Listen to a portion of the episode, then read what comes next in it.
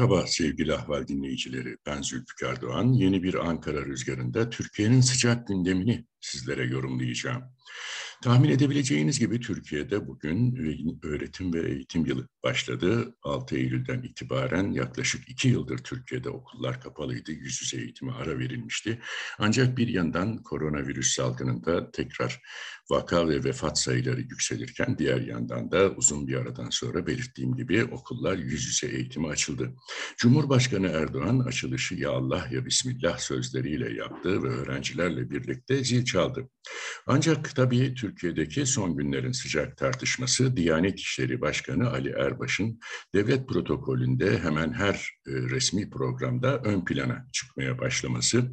Son olarak 30 Ağustos resepsiyonunda e, Genelkurmay Başkanı ve kuvvet komutanlarının protokoldeki sıraları geriye itilirken Diyanet İşleri Başkanı Erbaş öne çıkmıştı.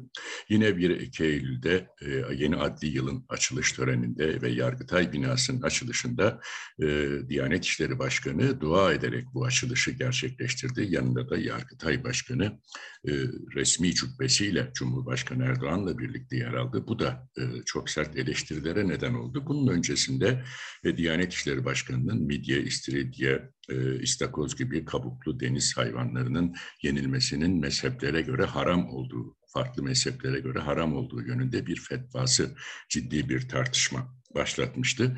E, tabii bütün bunlar e, son dönemde Türkiye'de özellikle e, Afganistan'da Taliban'ın yönetimi ele geçirmesi ve Cumhurbaşkanı Erdoğan'ın Taliban'a sempati mesajları ve diyalog mesajları e, vermesiyle beraber e, Türkiye'de de ciddi bir e, dini e, değişim mi devlet yönetiminde gündeme geliyor sorularını beraberinde getirdi.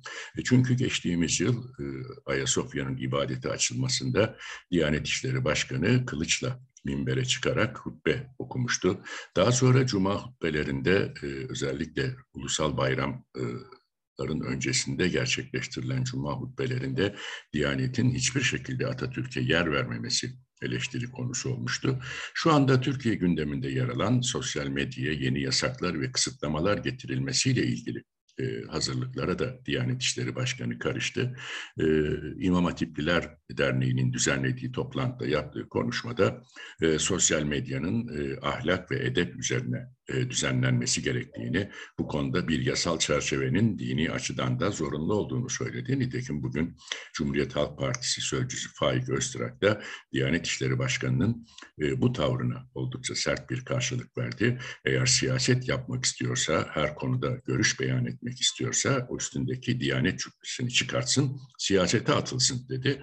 Ancak e, iktidarın bunu yavaş yavaş e, topluma alıştırma yönünde bir strateji izlediğini söylemek mümkün. Çünkü Milli Savunma Üniversitesi'nin e, mezuniyet töreninde de subayların, teğmenlerin mezuniyet töreninde de e, yemin töreni öncesinde Diyanet İşleri Başkanı yine çıkıp dua okudu. E, bu Türkiye'de özellikle silahlı kuvvetlerde harp okulları 15 Temmuz darbe teşebbüsünden sonra kapatıldıktan bu yana yerine kurulan Milli Savunma Üniversitesi'ndeki mezuniyet törenindeki bu tablo da bir ilkti. E, subayların, mezun olan askerlerin, as subayların yemin töreninin Diyanet İşleri Başkanı duasıyla yapılması, e, bunun ilgili görüntüler de e, tartışmaları beraberinde getirdi. Ancak e, ana muhalefet partisi Cumhuriyet Halk Partisi bu konuda e, biraz e, geri planda durmayı tercih ediyor. Çünkü bu gibi konularda iktidar CHP'yi özellikle din üzerinden bugüne kadar sıkça vurmaya çalıştı. DYP'yi din düşmanı ilan etti. Laiklik konusundaki yaklaşımları e, oldukça e, farklı bir şekilde yorumlayarak CHP'yi suçlamaya çalıştı. Cumhuriyet Halk Partisi o yüzden biraz da e, bu konularda e, sanki geri planda durmayı tercih ediyor gibi bir görüntüsü var. Ama dediğim gibi e, özellikle Diyanet İşleri Başkanı'nın Cumhurbaşkanı Erdoğan'ın katıldığı hemen her resmi programda protokolün ön sıralarında yer alması e, dikkat çeken yeni bir strateji olarak karşımıza çıkıyor. Nitekim e, Erdoğan imzasıyla yayınlanan 2022-2024 orta vadeli programda da bu dikkat çekiyor. Çünkü e, pek çok hedef e, değişmiş durumda. 2023 hedefleri e, çok gerilerde kalmış durumda. E, neredeyse Cumhurbaşkanı Erdoğan'ın ekonomi şahlanıyor sözcüğü de bir anlamda bu açıklanan programla yalanlandı diyebiliriz. Çünkü şöyle bir programın hedeflerine baktığımız zaman örneğin yıl sonunda yüzde 14 olması öngörülen enflasyon yüzde 16'ya 16'nın da üzerine çıkartılmış. Tek haneli enflasyon yüzde 5'lik hedef 2023'ten 2024'e ertelenmiş durumda. İşsizlikte yine çift haneli hedefler söz konusu. Ta 2024'e kadar yüzde 10,9'luk bir işsizlik hedefi öngörülüyor. Yani çift hanenin altına düşmesi söz konusu değil. Faiz ödemelerinde çok büyük artış var ki Cumhurbaşkanı Erdoğan sürekli faize karşı olduğunu yineliyordu. Faizlerin düşürülmesi gerektiğini söylüyordu. Ancak bugüne kadar tüm hükümetler döneminde bütçeden faize en yüksek ödemeyi yapan hükümetler AKP hükümetleri oldu. Nitekim e, şu anda 134 milyar lira olarak öngörülen e, bütçedeki faiz ödemeleri açıklanan orta vadeli programda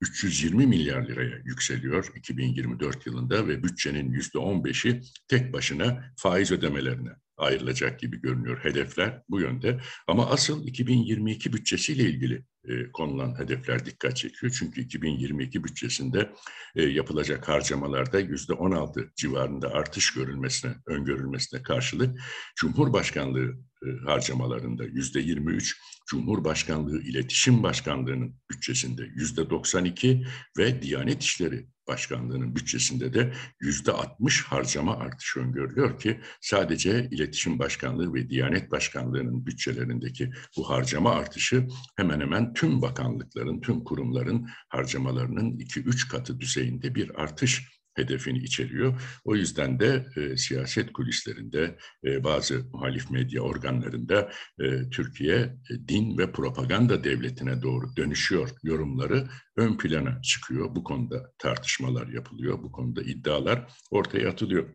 Evet, e, güncel sıcak gelişmeler bunlar ama bunun yanı sıra e, başka sıcak gelişmeler de var. Özellikle iktidarın gündeme getirdiği seçim barajı ve yeni anayasa tartışmaları e, iç politika gündeminde yer alıyor. Fakat muhalefet bu tartışmalara fazla girmek istemedi. İktidarın amacı biraz da muhalefeti bu tartışmaların içine çekmekti.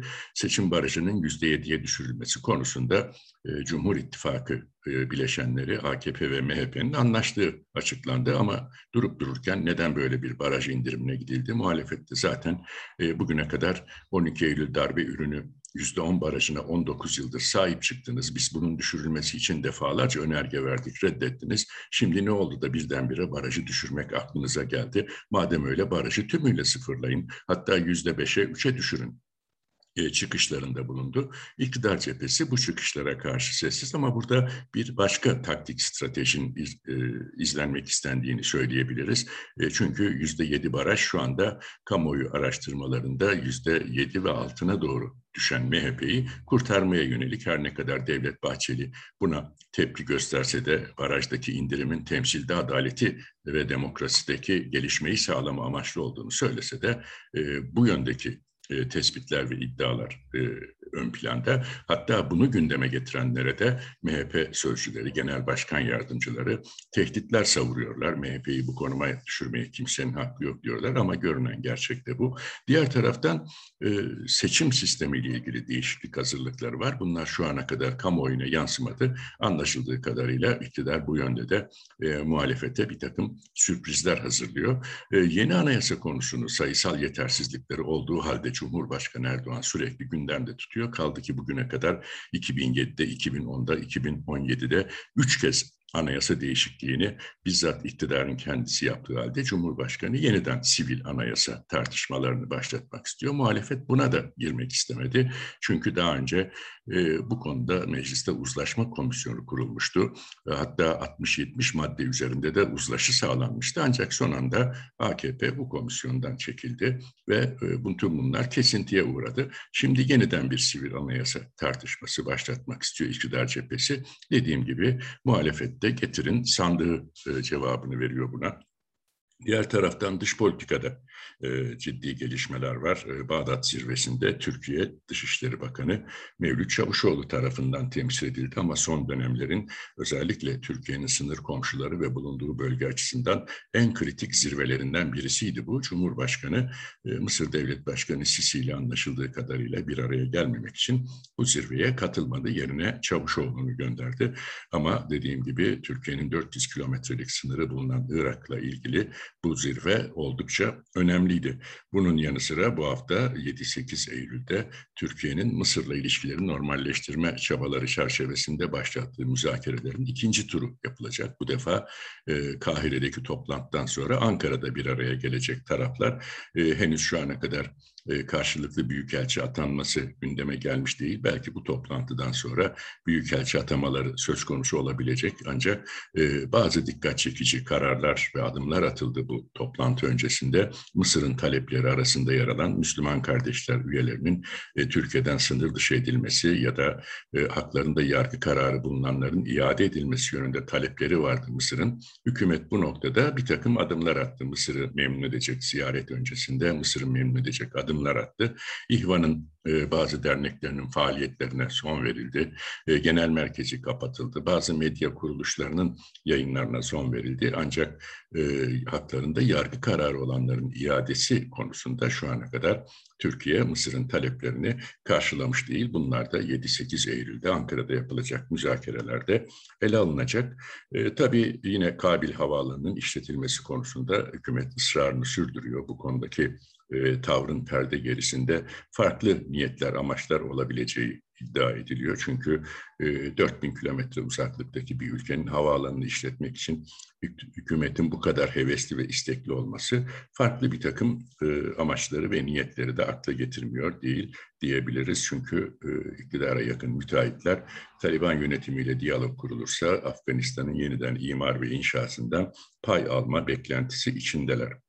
Geçtiğimiz hafta içerisinde hatırlayacaksınız büyüme hızı ve enflasyon rakamları açıklanmıştı. Türkiye'nin ikinci çeyrek büyüme hızı yüzde 21,7 olarak açıklandı. Bu İngiltere'den sonra dünyadaki en yüksek ikinci çeyrek büyümesi ama e, yoksullaştıran büyüme olarak e, yorumlandı. Çünkü e, büyümenin alt kalemlerine bakıldığı zaman çalışan kesimlerin milli gelirden aldığı payın düştüğü, özellikle de büyümenin e, banka kredileriyle borçlanarak yapılan özel tüketim harcamalarından çok büyük katkı sağladığı ortaya çıktı. Yani e, topluma refah sağlayan bir büyüme söz konusu değil.